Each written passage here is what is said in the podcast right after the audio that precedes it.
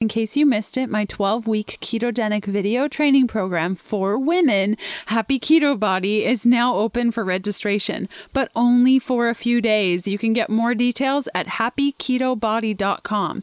If you've been watching what I've been sharing over the last few weeks, you may already realize just how valuable this opportunity is and that it will only be available for a very short time. This is your chance to finally take the guesswork out of the ketogenic diet and end your frustration to master holistic keto, balance your hormones, lose weight, and feel awesome. When you join Happy Keto Body, you'll get access to the entire 12 week program with over 21 hours of totally new online video modules, access to convenient blood work testing and analysis by a doctor 12 in depth special guest interviews, downloadable worksheets, recipes, and meal plans to streamline your keto day every day, plus a supportive community of keto sisters to motivate and encourage you along the path to pure keto joy.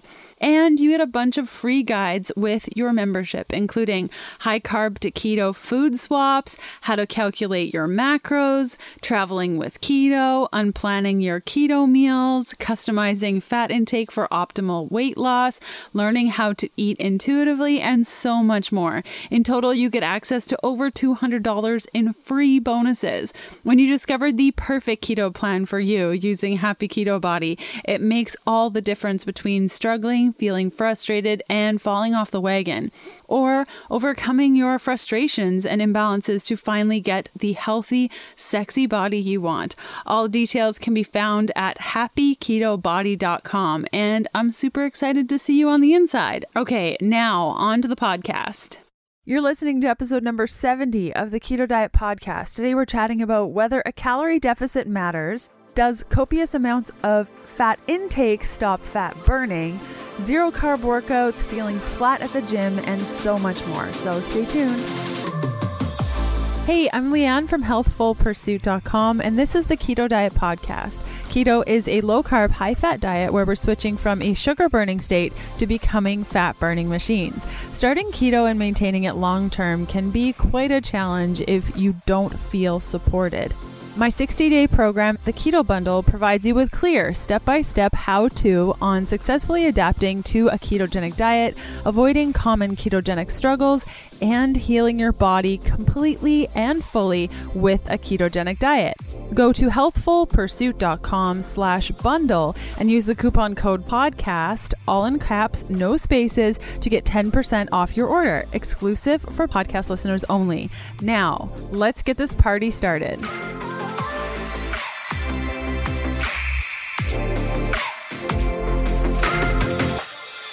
Hey guys, happy Sunday. The show notes and full transcript for today's episode can be found at healthfulpursuit.com slash podcast slash E70. The transcript is added to the post about three to five days following the initial air date of this episode. And let's hear from one of our awesome partners. The show is partnered up with Paleo Valley, the makers of the only 100% grass fed and finished fermented beef stick. Each stick contains 1 billion probiotic CFUs, and we all know how important fermented foods are to the health of our gut and the strength of our immune system, as well as boosting overall energy. Chowing down on Paleo Valley's fermented beef sticks provides your body with all of the beneficial bacteria it loves in one convenient little stick. Their gut friendly sticks are gluten free, soy free, dairy free, GMO free, freaky chemical, additive dye, and preservative free, as well as being 100% free from carbs and sugar, and made with the highest quality ingredients. Exclusive to listeners of the show, you can receive an instant savings of 20% off Paleo Valley fermented beef stick snacks by going to paleovalley.com slash keto. And if your jaw is tired just thinking about beef jerky, I gotta tell you that these tasty treats are not tough at all, but moist moist with a little snap. Again, that's paleovalley.com slash keto for an instant 20% off savings. And if you're unsure of the link, simply check out the show notes of today's episode to get all of the details. I've put together a free 26 page recipe booklet on how to prepare carb up meals just for you guys. You can get it at healthfulpursuit.com slash carbup. If you're intrigued by carb ups, a practice that can help you balance hormones, bust through weight plateaus, and so much more, this free guide will show you which foods are safe for a carb up and how to prepare each item super easily. You can get the free guide with over 50 complete recipes at healthfulpursuit.com slash carbup. Okay, we got a couple of announcements today. The first one is that I've got an awesome giveaway in store for all of you podcast listeners. Just to thank you guys for listening every single week. You can enter to win a bone broth bundle from my friends at Kettle and Fire. The bundle includes six boxes of bone broth. You get two of each flavor chicken, beef, and chicken and mushroom. You'll be stocked up. Get it? That's totally a bad joke, but the giveaway is awesome. Here's how to enter. All you got to do is go to healthfulpursuit.com slash review and leave a review for the podcast.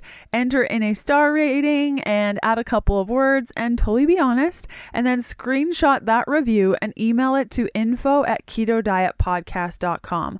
A winner will be randomly drawn and announced on February 11th, so make sure that you're following me on Instagram at Healthful Pursuit, but we'll also send the winner an email. This giveaway is open to U.S. listeners only. Again, you have until February 11th to enter, so head on over to healthfulpursuit.com slash review to leave your review and then email us at info at ketodietpodcast.com to let us know that you did enter and good luck. The second announcement is that today we're going to be chatting about how to get gym results using biohacking and really getting into the macros and what's required in your macros to have a successful movement practice. If you're looking for more daily exercise, exercise focused content or hardcore training content, keep an eye out. I'm working on a super secret special project that is going to address all of these areas. Until then, if you're interested in this topic, definitely check out episode 22 and episode 27 of the podcast.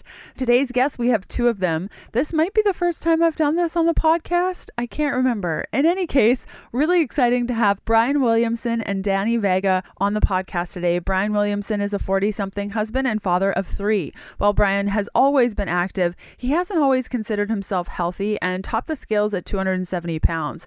His journey toward a ketogenic lifestyle began with some research into methods to alleviate the effects of epilepsy after one of his children was diagnosed. That research led him to discover the science behind the ketogenic way of life and gave him the tools needed to accomplish the health and fitness goals he wanted to achieve.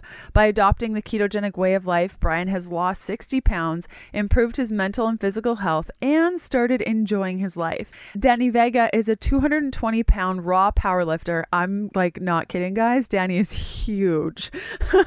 With meet bests of 640 squat in wraps and 610 raw, 400 bench, and 700 deadlift. A native of Miami, Florida, Danny received his bachelor's degree in political science from Columbia University in 2004, where he was a member of the football team and three time Dean's List recipient. Danny earned his master's of science in human performance from the University of Florida, where he worked with the national championship men's basketball team along with women's basketball, tennis, and golf programs. Danny then went on to become the strength and conditioning coordinator at VCU basketball, helping the Rams to the 2007 conference champions and making it to the second round of the NCAA tournament.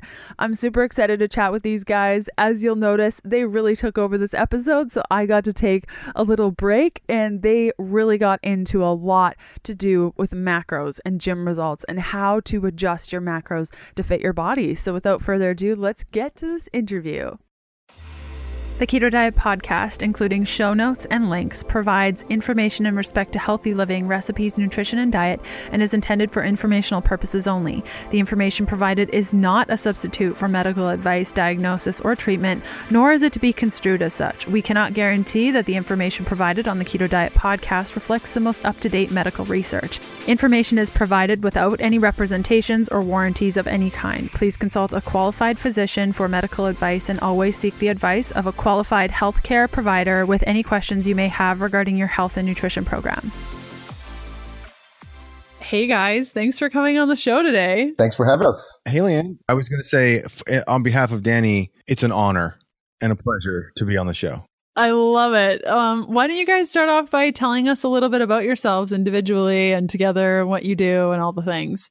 Sure. I played football my whole life. I played college football, and um, after college, I got my master's at UF and um, did my master's in human performance. And I worked with the University of Florida football team. And then after about eight months, I got a position as a grad assistant in the basketball weight room where I was working with women's and men's tennis, women's and men's golf, and of course basketball. And that led to my first job, which was um, strength and conditioning coach for VCU basketball. And I did that for a while and I got out of the strength and conditioning game about 10 years ago, but it's always been my passion by far. I've been doing medical device sales for this whole time, but I got into keto in 2016 and shortly hooked up with Brian after, and we've been making magical podcast ever since. Yeah, that's pretty true. So I don't have nearly the pedigree in terms of football and working out that Danny does because he's like educated on it and stuff.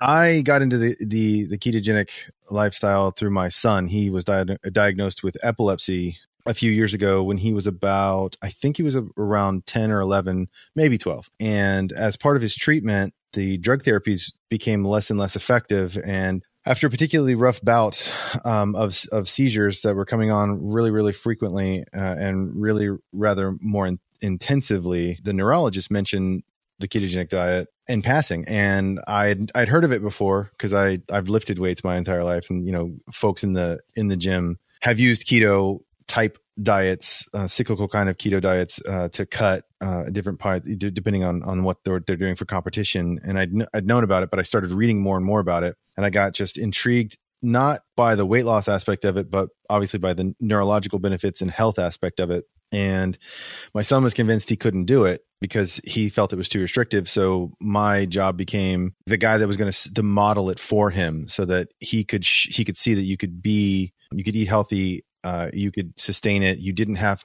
to have all of the bad stuff that he was used to eating, and it would be better for his brain. And one thing led to another, and uh, a few podcasts later, I decided I wanted to uh, do something for athletes. And almost the same week that I decided I was going to launch, uh, I get an email and it says, "Hey, my name's Danny Vega. I'm a power lifter. I could probably lift your house. Um, I'm also So, you know, if you ever need any help with anything, let me know. Oh, by the way, I have a master's degree in human performance, even though it is from the University of Florida. I won't hold that against him, by the way. So we just kind of we hit it all. I interviewed him. I, I, were you the first interview that I did on the yeah, show? Yeah, he was. He was a day after me. I think you said. I think I I may have interviewed one person. Okay, it may it may have been after. So yeah, Danny was the first guy I interviewed, and uh, we just hit it off and we were like, Hey, so I said, I, we were done with the interview. I was like, Hey, look, I need a co-host. Are you interested? And he was like, I don't know, man. That's a lot of work. Actually, that's not what Danny said at all. Danny was like, yes. And I said, you should probably talk to your wife. And he's like, yes, I'll do that too. So we've just been having a blast ever since on the ketogenic athlete, just talking to people, you know, helping people in the gym, on the road, in the pool, you know, whatever, just trying to get people to understand that you can still have this well-rounded athletic lifestyle and still eat right uh, I guess would be the best way to say it. Yeah, and also get the results too. I think that there's a lot of um, issues with people that go keto and they can't quite get things right in order to get the results that they want. Oh, for sure. Yeah. And you guys are really good at that as well. Well, let's just dive in and chat about first off, like eating and fueling right with working out there's a lot of conversation around calories and how that influences our results and kind of depending on what our goals are i'm sure will dictate calories but how how do you guys determine how many calories to eat for a specific workout or do you? Do you think that calories matter on a ketogenic diet? Let's talk calories. So i'll go first on this one. Obviously calories matter because it's the measure of energy that you are intaking and expending right? So i mean in that sense it does matter. However you have no real way of knowing either one of those things. When people talk about calorie burn or what their um, rate of uh, of energy expenditure is, that's a guess, and it and it varies from day to day. And they and people mostly think it's static, and it's not. So trying to go everything by calories is is really chasing this ghost that is almost futile. In in so yes, calories do matter in the sense that you have to have enough energy, but I've I have yet to see an example of where calories are the thing that make you perform better. Does that make sense? I don't know, Danny. You want to you want to tackle it a little bit better?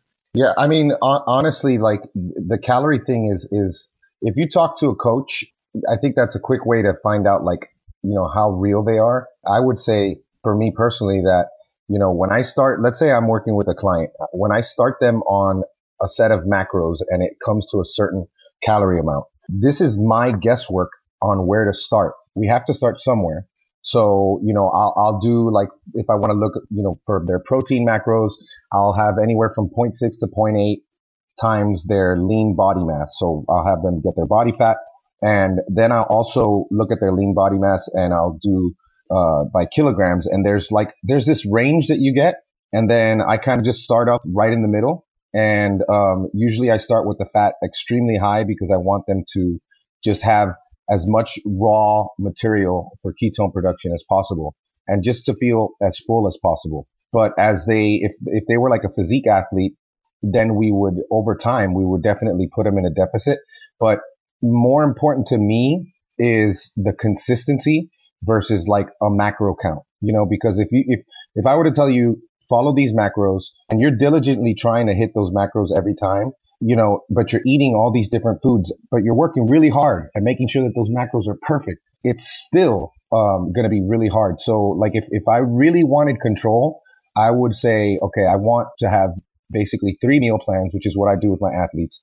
And they can pick from one of those three meal plans and then they kind of see which one they settle in on. And we stick with that one for a while and we adjust over time, but they're kind of eating very similar foods so that we don't have all these different variables in and we don't know like what's happening. And I think one of the things that, that gets overlooked and kind of Danny's kind of he's alluding to it is how you feel is going to determine more than what's on the spreadsheet, right? So particular day you feel really crappy by eating not enough food or whatever, and you know you have to work hard that day you know you're going to need to do more. So like one of the things that gets overlooked is don't ignore how what your body's telling you, right? This this biofeedback that you get is, is infinitely more important than whatever the spreadsheet says. Now, yeah, you, if you have got a plan and you know you're working towards something, yeah, of course. But you have to make room for adjustment. And and I think a lot of people lose sight of that sometimes. I mean, I'm I'm coming from a from a a very uh, i'll say anarchistic point of view when it comes to this sort of thing just because i'm very intuitive and i'm not not, not at all you know going by what's on the paper. So I, I i invite people to to experiment with that a little bit. And of course you got to start with a plan right? And it can be a vague plan but it's still got to be a plan. And then let your body decide you know let your body tell you what you need to do next. And you'll notice what danny did with when he was talking about macros was he started with protein right? So that's kind of the thing that you need to start with because when you when we're talking keto, the carbs are going to be low. So the next thing you deal with is protein because that's the one thing you actually have to have in terms of your lean muscle mass. You have to make sure that you're you're consistently getting enough amino acids to rebuild all of the the, the material in your body. And of course, fat after that is for various other reasons, but you want to start with your protein and then you can build out from there. Is is you know like what Danny said. And I think I'm going to do something now that is, this is, I'm just going to give my personal secret because it's not a secret. So when I, when I, this is Danny Vega's macro calculator. This is kind of like the simplified, most simplest way that I would come up with. So mine is just, I take their, what I said, let's say, let's say Phinney and Volek say 0.6 to 0.8 times lean body mass. So I do 0.7. So I get that number. Let's say that person's number is 140 grams of protein. I'm right off the bat going to start them off at like 270, 280 grams of fat, which is right around 80%, which is super high fat. It's probably not what they're going to always be at, but I, number one, in that first week, we're doing basically, we're collecting data. I'm, I'm figuring out what's happening to their body weight, what's happening to how they feel, how full they are, and then I'm making adjustments over time. So that's it. Basically determine my protein number and double it in fat. And I, I'll start the carbs with like 20 or 25 total carbs and then we go from there. That that's my simple macro calculator. Everything else is is going off of what's happening and how they're responding.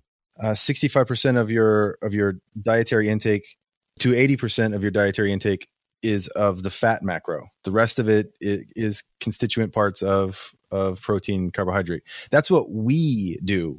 I'm not saying that everyone has to do that. That's what we do. And yes, yes. And let me also add that that what we both believe in is really listening to your body because like me personally, I've gone through phases where anyone who's following what I'm doing will be like, wait, I don't get what you're doing, Danny. I thought you were low protein. Now you're high protein. And I'm just like, I'm like, guys, I'm trying to figure out what works best for me. And that's what I think everybody should do. So, you know, there's times where I've had my protein at 75 grams a day. And right now it's at like 160 grams a day, which is more than twice, you know, what I was eating. So I think the most important thing is really you can, you can have things to guide you, but, but listening to your body. And I think keto makes it so easy to listen to your body. Can we talk just for a second about protein? Because uh, this is this is I think this is something that needs to be talked about. Uh, if you don't mind, Leanne, like I feel like I'm taking over your show, and I'm sorry. No, do it. I'm just gonna sit back. You guys chat. I'll be back in 45 minutes.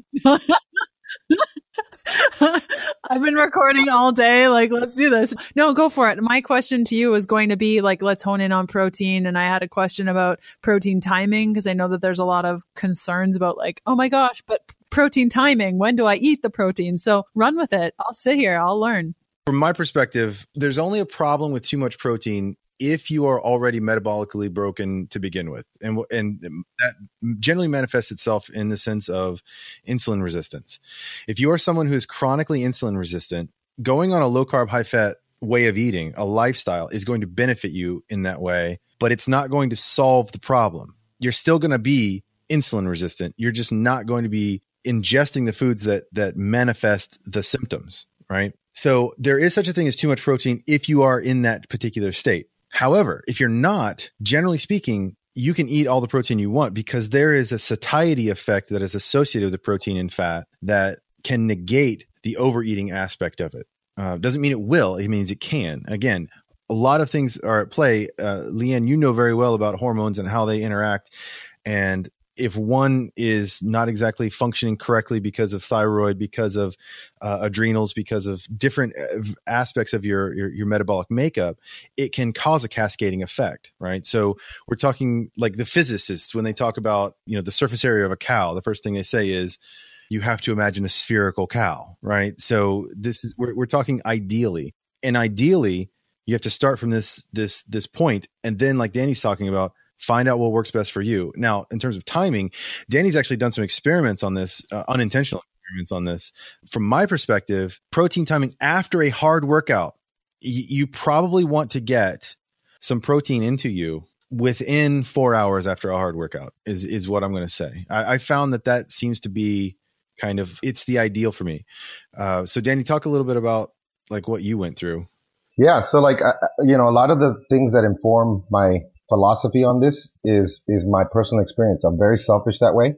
I just kind of these I experience these things. So you know, one of the things that happens with intermittent fasting, and I, I can almost guarantee that it happens a lot because it happened with me and it happened with my wife, is we were intermittent fasting was the end goal, and so we we we were putting so much emphasis on hitting that number of 20 hours or 18 hours, and you know, there might have been times where we were actually hungry you know? And so if I'm training at 6 a.m. and I'm like training until 8 a.m. and um, I'm not eating until 4.30 p.m., chances are like over time that could lead to some bad, you know, changes in body comp. And that's what happened to us. So what, what happened to us is we were, we were doing that and then we got a bod pod.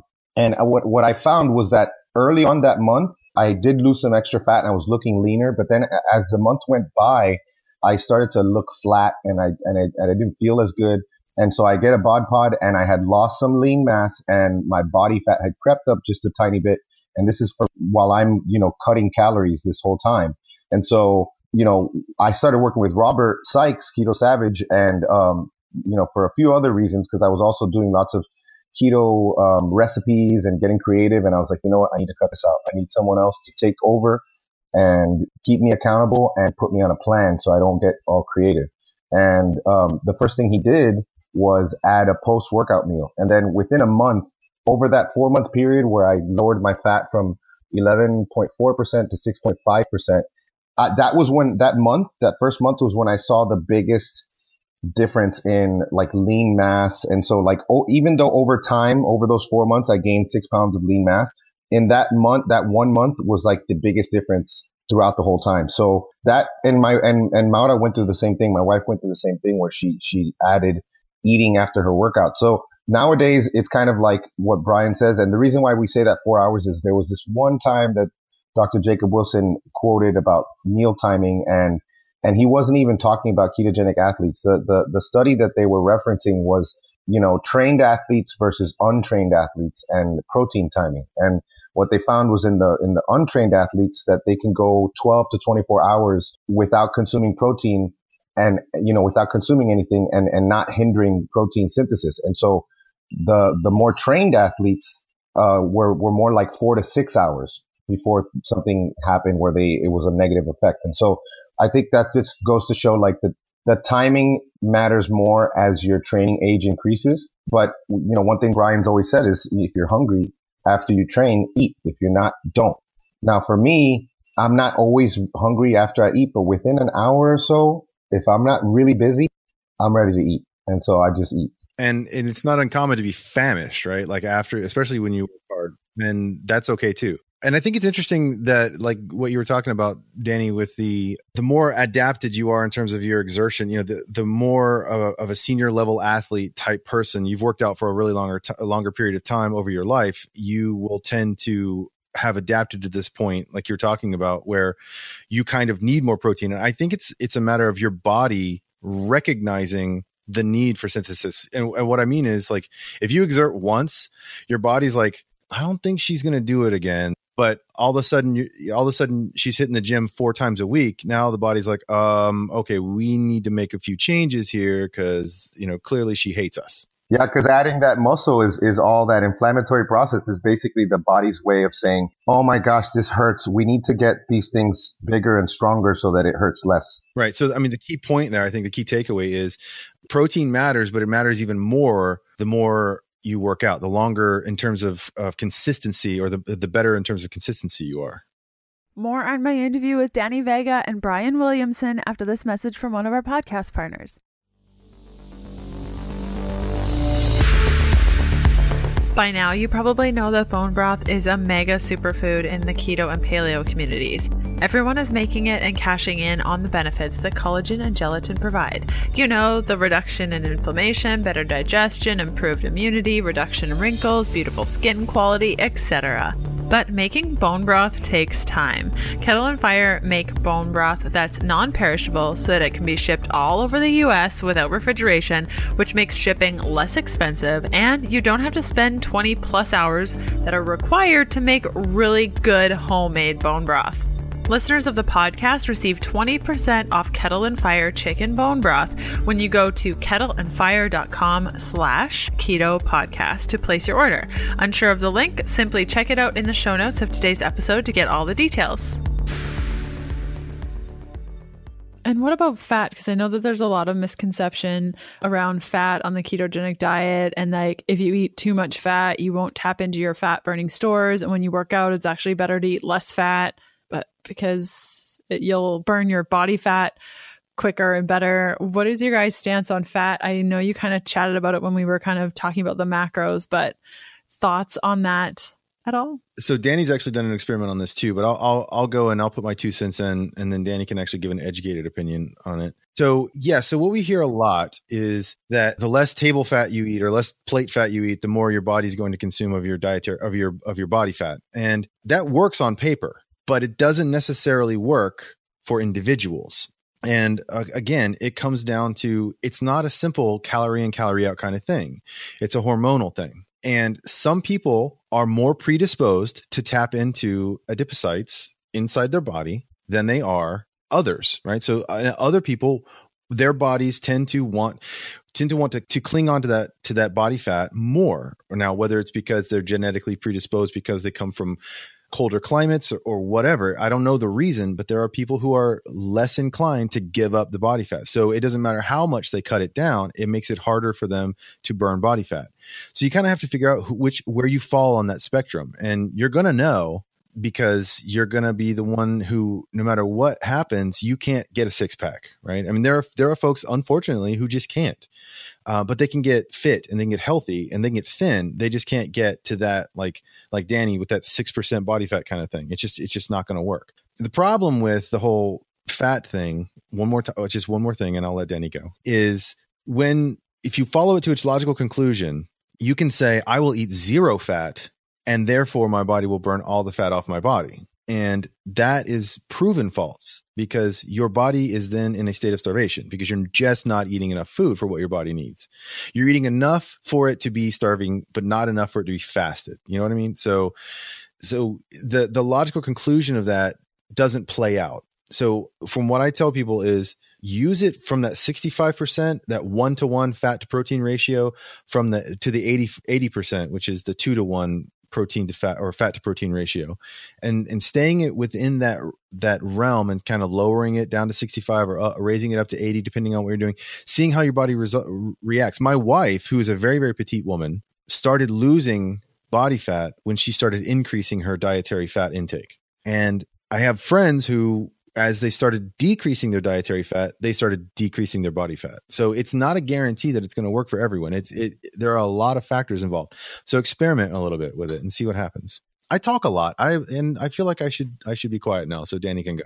You talk a lot. I talk a lot. so it's amazing. The more I learn, the more I realize how awesome Phinney and Volek are because they have all these recommendations and the recommendations aren't, they don't come out of nowhere. They just come mm-hmm. from what they've observed over all these, you know, three, four decades. And so like when, when they start saying things and I'm starting to see those things play out when I'm experimenting on myself, it's, it's amazing. And it's just so impressive. And it, I'm just like, I'm just like, you guys are awesome. And one of those things is the fat thing. So like they talk about as, as you get more fat adapted, you're able to tap into your body's, you know, fat stores more. And what happened to me, but it took, it took about a year and a half for me to get to this point was I I had gotten a, a, a DEXA scan in July, and then I had gotten a DEXA scan in October, be, like before the first month of this hypertrophy experiment I was doing. And I had lost all the visceral fat in my abdomen, but then I had gained some subcutaneous fat, like, you know, that, that okay fat that's under the skin that doesn't look great, but it's, it's, it's not bad for you. And I was still doing my typical diet where I just add in a bunch of dietary fat, like extra fat on top of, you know, fatty cuts of meat, but then I put butter on everything and I have like two keto coffees that each one is like, you know, 50, 60 grams fat. And, um, I'm like, hmm, you know, I'm starting to think, okay, this extra fat, my body is possibly telling me that I don't need it, you know, and then that was confirmed when I was, I, I realized that on our high fat month of this hypertrophy experiment, I was having to go to the bathroom more, you know, which I don't mind saying, but you know, it happens to all of us. And the other thing was that, you know, I'm, I'm realizing that in the morning, cause I was doing fasted blood ketones and fasted breath ketones, I was noticing that my morning fasted ketones and my blood were very high, but there wasn't a corresponding high breath ketone. And so if you know about breath ketones, they're basically testing acetone, which is just a byproduct of the ketone production. So or, or it's basically ketones. It's a waste product of the ketones that were used. So now I'm seeing high blood ketones, which look great on social media, and they're really cute parlor tricks that you can do by eating a lot of fat. Your body's going to produce ketones. But, you know, if you're not using them, then what does it really matter? Why am I ingesting this extra fat if, you know, if it's only going to either be stored or my body's going to say, let's evacuate this. So for me, I just started this week a three month experiment where I'm going to be cutting dietary fat and I'm going to see what happens. I know that cutting dietary fat, a lot of people, especially if you're metabolically healthy, you're going to get lean. You know, you know, it, you start to get, when you get to that 65% fat range, that's a low calorie number. Like for me, getting to 65% where my protein and my fat are equal, that's like getting close to like the end of a bodybuilding prep. You know, that's what I would say. So I don't think you need to go any lower than that because also you want to be make sure that you keep these these changes. And if you do these crazy cuts in fat like that you're you're going to rebound back. Your body's you know it's too much of a shock. So i'm now testing you know cutting dietary fat what that means. I'm pretty sure that it's it means that i'm going to get more lean but how does that affect my performance? You know we we talked to our friend chris irvin who um, he is at ASPI here in, in Tampa, which they're basically doing all type of experiments, clinical experiments as well as stuff with athletes. And he noticed himself personally that his performance got better when he lowered the fat. So that was interesting to note, but not relevant to me, but just an interesting thing to keep in mind. So I, I'm wondering, you know, if my brain function is going to suffer or if I'm going to be more tired. These things I don't know yet. All I know is that I go into these experiments with an open mind and curiosity. And I'm not trying to confirm or deny anything. I'm trying to just find out what happens. And, and it's an amazing and empowering thing. And I just, I totally encourage other people to do it. It takes work, but it's worth it. That's really awesome information, Danny, and really cool that you do your own self experimentation rather when it comes to fat. I'd love to also talk about carbs and specifically carb cycling and whether or not you guys practice that for your workouts or timing them or anything. You want to go first on this one, Danny? Sure. I I have not seen a need for me to add carbs yet. And you know, I mean, I've done different types of training. Like I I did like when I did my half marathon, that's one of those things like, you know, you, you do keto and all these new things start happening. You're like, you have more endurance and you're trying different things. So I didn't, um, I ran most of my runs fasted. And then on the day of the race, I basically had a Vespa, which I don't know if you're familiar with, uh, Peter Defty's product that it has five carbs in it. Um, I had that like about 30 minutes before the race and 45 minutes into the race. So about 10 carbs total. And then I did have to drink some Gatorade towards the end of the race because I, I had really bad cramping because I had, I basically had some sort of nasty. Yeah, what he's not what he's not telling you is the week up, like the the, the week up to the tri- to the race itself, he was like barely able to. get I lost seven pounds, so so he ran the thing like with the flu. I, I gained so, three yeah. pounds. Well, I had this I had the day before, I had this thing called, I think it's called the Myers cocktail, that it's like an IV bag with all these different electrolytes. And it's freaking, I felt awesome. And I gained three pounds back. And I had a big steak the night before. I had like a not not through the IV bag. He actually ate the steak. the, the steak. Yeah. Although I could possibly like do that because my body would just be like, yes, give me the steak. I would totally buy that. I would totally buy one of those. steak IV. yes. Yes. Uh, so you know, I and, you know, I've done hypertrophy style training. So first, let me say what people say. People say you need carbs for hypertrophy style training because you're you're going to be moving and doing things for more than like you know, let's say 30 to 60 seconds. And so once you start to tap into that glycolytic fuel system, you're going to need carbs. I mean, for me, you know, if you would have asked me the first three months, I would have said probably, yeah, I need carbs. And I have friends that, you know, say, you know, I just can't get my training to go right. Like I don't, I feel flat in the gym and they'll play around with carb stuff. But I think my personal opinion on that is I think a lot of them don't commit fully. And so they don't, they're just dipping their toes in the water. And, um, you know, I personally found that after three months, I started to get my pumps back and those were, that was telling me that I was, I was, my glycogen was getting refilled again and my body found a way to do that. I think that there's a place, especially for longer distances, uh, and I'm thinking like anything over two hours where you, you should, you could benefit from, um, you know, some car- carbohydrate supplementation during the race. But, you know, there's a guy, Charles Washington, um, he's a zero carb guy and zero carb meaning he just eats meat and he, he does marathons, you know, and I, I've been dying to talk to him to try to figure out how he does that because I know that with marathons, we're talking a different story here than a half marathon. A half marathon, I would say pretty much anyone who's healthy would not need carbs. Um, you know, from a from a scientific standpoint, like I, there's always this one study that I quote, and it was one that Dr. Uh, Wilson did, where they they took two body two groups of bodybuilders and they put them both in a caloric deficit, and they had one of them was doing the one group was doing standard keto and the other one was doing cyclical keto, and so their their hypothesis was that the cyclical keto group would probably have the best of both worlds. That's what I would think. You know, if I didn't really look at this and, and I didn't experience that, I don't really need carbs. But, you know, hypothetically, it's, it made sense. And what they found was at the end of the study, both groups lost the same amount of weight. But the group that um, did the cyclic ketogenic dieting, they actually they lost some lean mass, and so all the weight that the the standard keto group lost was was basically fat. And so, you know, the cyclic group also complained that, you know, it took them days to get back to where the, their ketones were, were showing up again. And they also experienced cravings.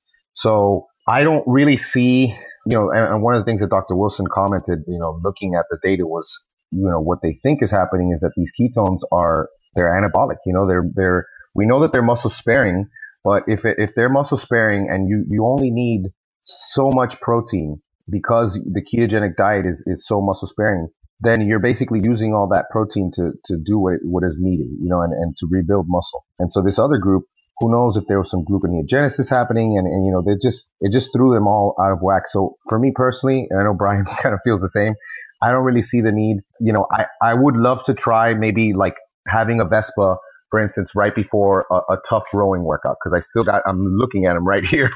I got a few left over and I would see like what that would mean. But yeah, personally, like I don't, for most people, I don't think they're going to be necessary. And if you have an issue with like eating, overeating, if your issue is overeating, which is what my issue is, uh, I would caution strongly against it because if, if I taste a carb, all bets are off. It's, it's game over. Like I could eat 800 carbs in a day. I've done it several times. You know, don't try me. Cause I will eat a thousand carbs in a second. Like, you know, and they're so easy to eat and it's so hard to, to govern that and to, and to keep that in check. And being that I have an addicted personality, I just don't, for me, I don't see the benefit. Yeah, I'm I'm in the same boat. So I don't I do not see a need at all to cycle to cycle carbs when you are in training. And of course, the longer that you're disciplined with your your ketogenic foods as you're training, the the quicker you're going to be able to overcome the adapt the adaptation period. And and a lot of like Danny's talking about a lot of the times what we see is people who you know I've been keto for three days and you know my lifts are are not as much or I can't run as much and that's because you're not giving yourself enough time. And we've talked to folks who are endurance runners and power lifters and you know guys who triathletes you know doing long term kinds of things. And they'll they'll they all say it takes you more time than that. Like sometimes it's three six nine maybe 12 months before you're fully adapted you know depending on your body. So you have to give yourself enough time and you'll know that you're there when your workouts start to come back. When you start to rebound that's when you start realizing okay i am i'm good. I can i can deal with this so i don't we have yet to see a real need for it. However there is a place for certain kinds of carb ups and that is let's say you're doing you're racing in the tour de france right? And you're trying to compete for whatever the the prize money is for the tour de france you know not just the uh, the acclaim but you're you know you're working for a world championship. It's entirely possible that you may in one of the mountain stages need to have some carbs because you aren't able to sustain with someone else who is eh, you know um, burning those those fast carb fuels right now the longer you train and the more adapted you are the higher your threshold is for your body to adapt to those carbs and not start getting the deleterious effects of those carbs so that's a scenario where even uh, Professor Tim Noakes talks about. Yeah, he would advocate for that because that's you know it's it's a short term situation where you're trying to compete for a world championship. You know, he's like you know give it a shot, but then as soon as you're done, get back on plan. Right? Get, don't don't just you know let that go like Danny's talking about. Give me one and I'll take I'll take all of them. So in a situation like that, yeah, we can see it. But when you're talking about training, give yourself time to adapt and let yourself adapt and be disciplined and be be strict about it. And I will say this: yes, your body absolutely needs carbs, but no, your body does not need dietary carbs. So uh, your body is going to produce the carbs it needs.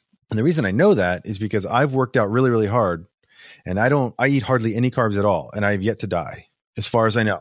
As far as I know, I have yet to die.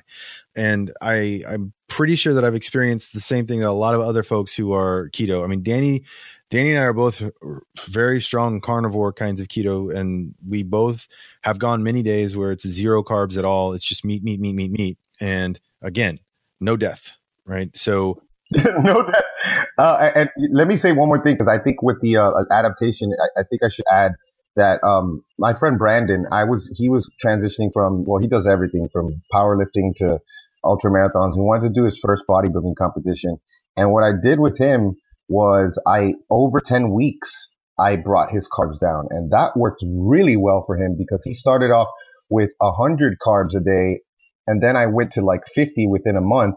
Or no, no, it, it wasn't even a month. It was it was probably like over two months where I got got it down to fifty. And what happened during that period is he actually got stronger on his lower body lifts, which just blew me away because you know I especially lower body. That's another thing too. Um, and I'm, Danny's used to me interrupting him, so I apologize.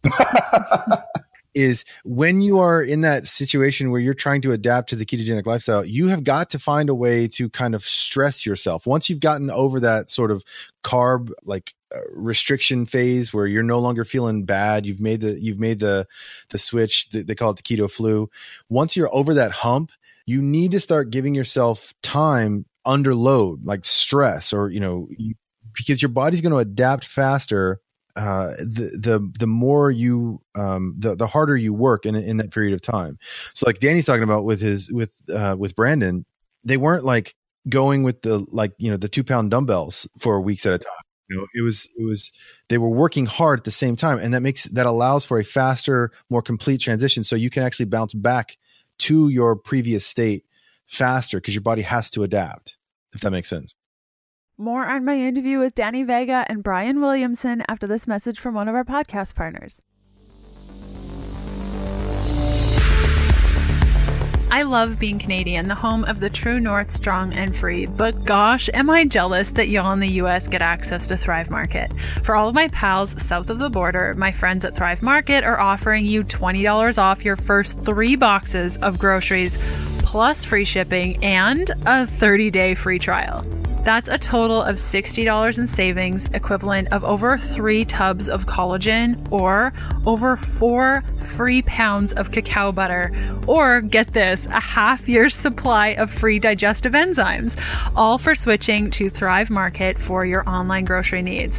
So, on top of their everyday wholesale prices, the extra $60 off your first three orders plus free shipping, you're going to transform a regular $100 grocery run into an $80 Thrive Market order for three months in a row for the same amount of things. Go to thrivemarket.com slash keto to get your instant $60 off, free shipping, and a free 30-day membership. This offer is available to new Thrive Market customers only, and if you're unsure of the link, simply check out the show notes for today's episode to get all the details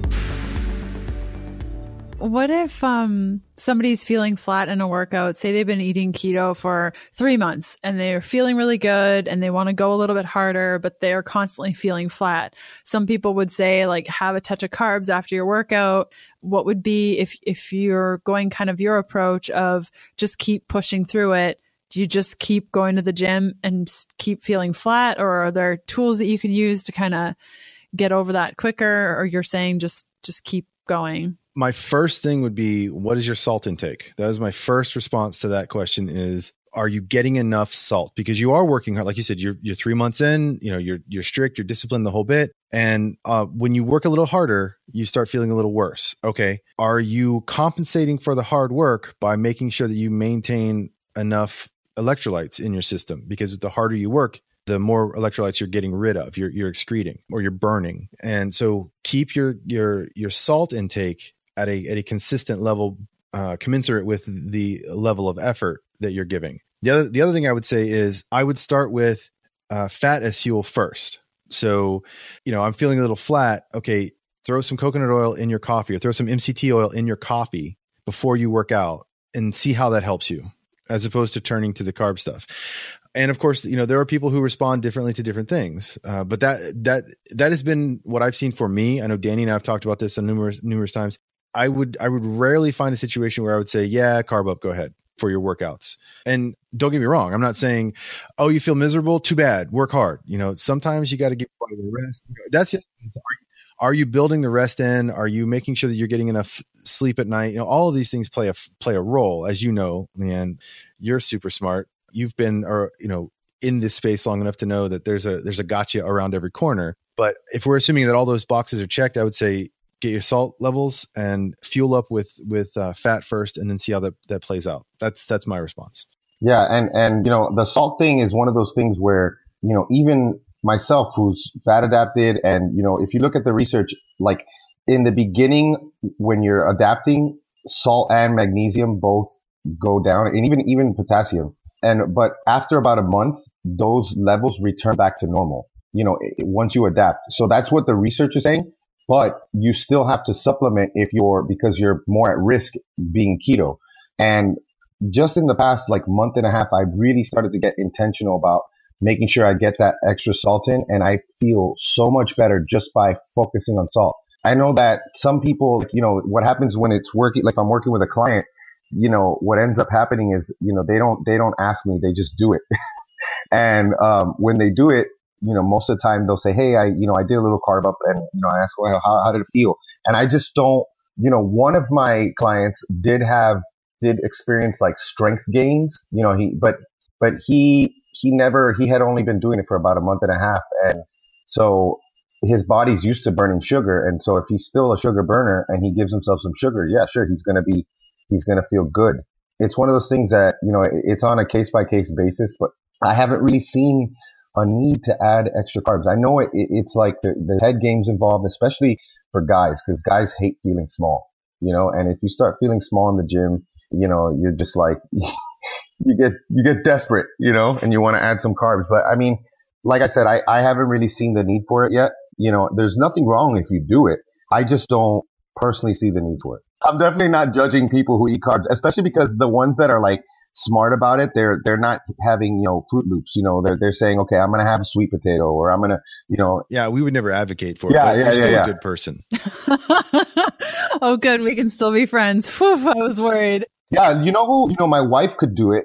She can do it. She she's the type of person that if we buy Lily's chocolate, she'll have like one row, you know, and like like one little row. If if I buy Lily's chocolate, I eat the whole bar. Yeah, or like half an apple.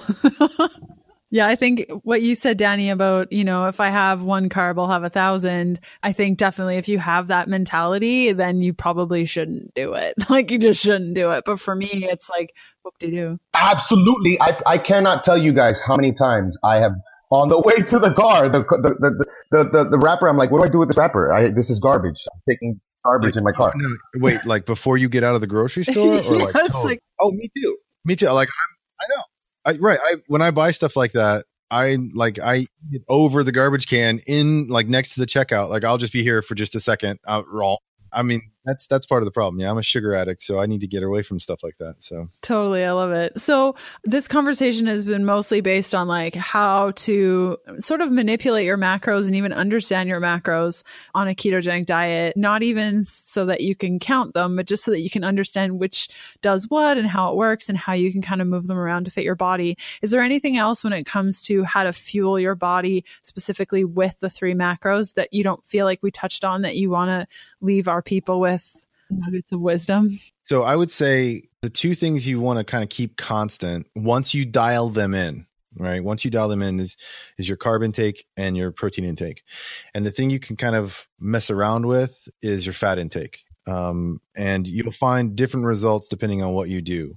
If you're a tracker like Danny is, you're a lot you're you're way more set to be able to understand and to know what the numbers mean. If you're not a tracker like I am, you're just going to do it by feel. Like some days I know that I'm eating uh, higher levels of this, that, or the other just because I know what I ate yesterday.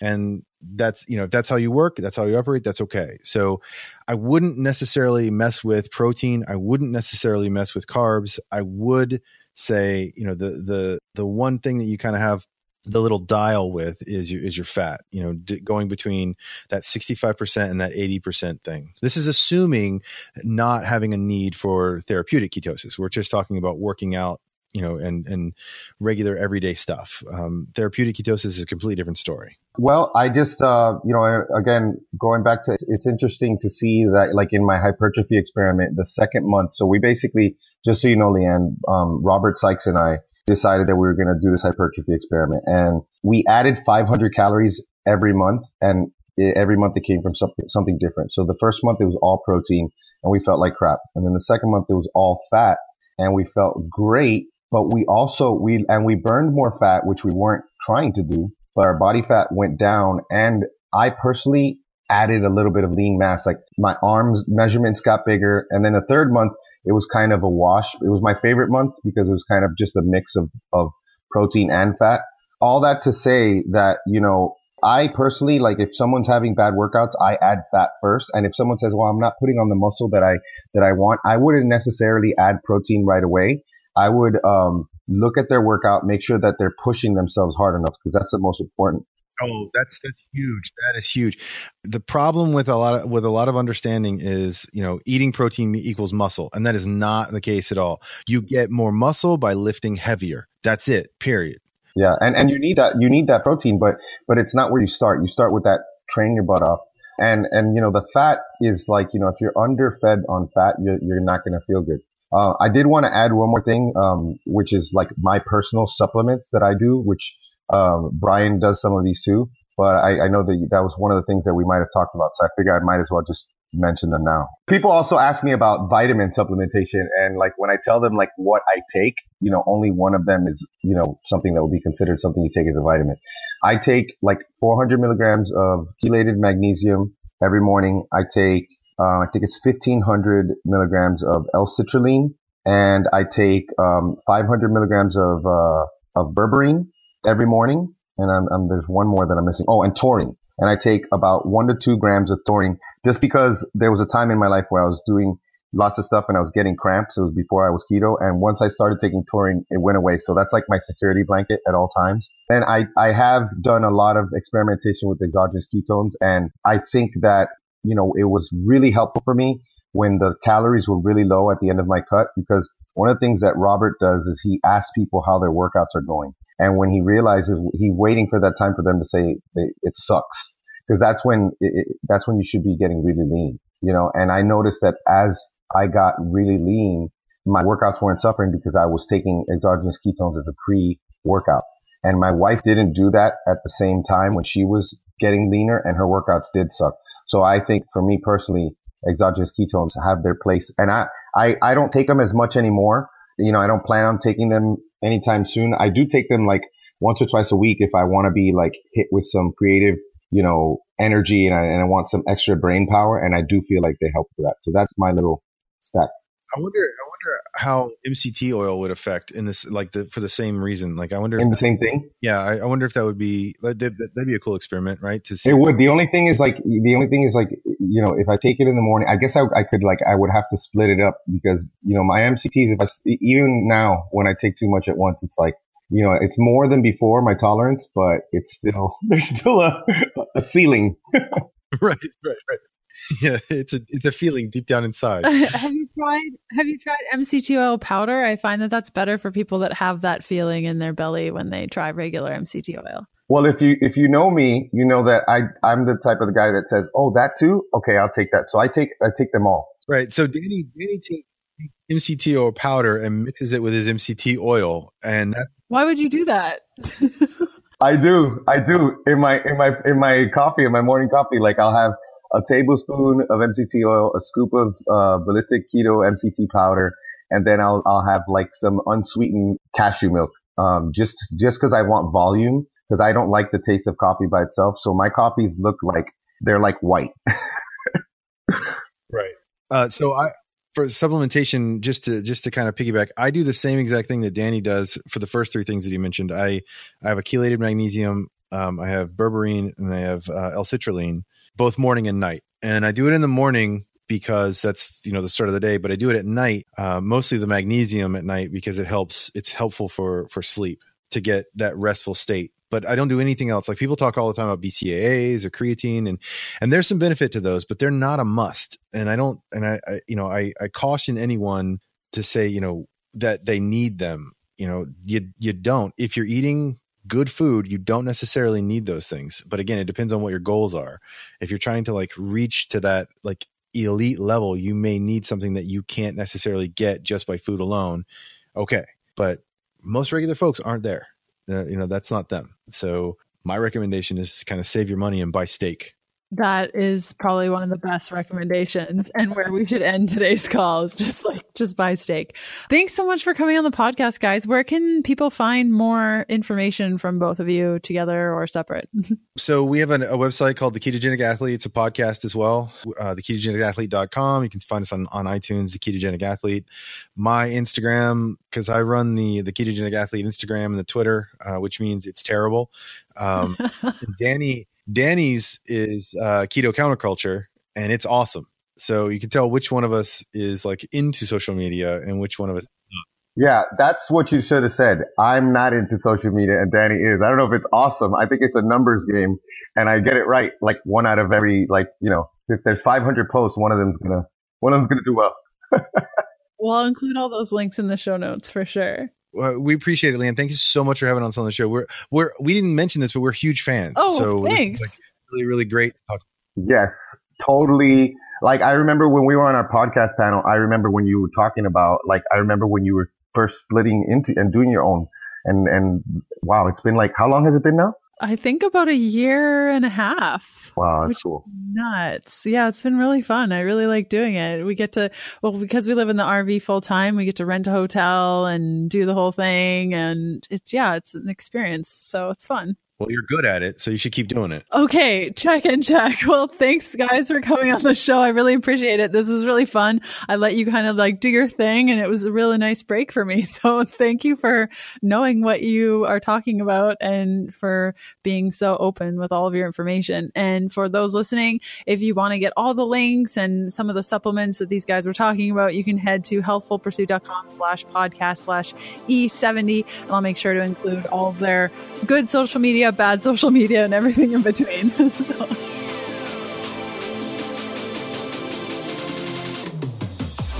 And that does it for another episode of the Keto Diet Podcast. Thanks for listening in.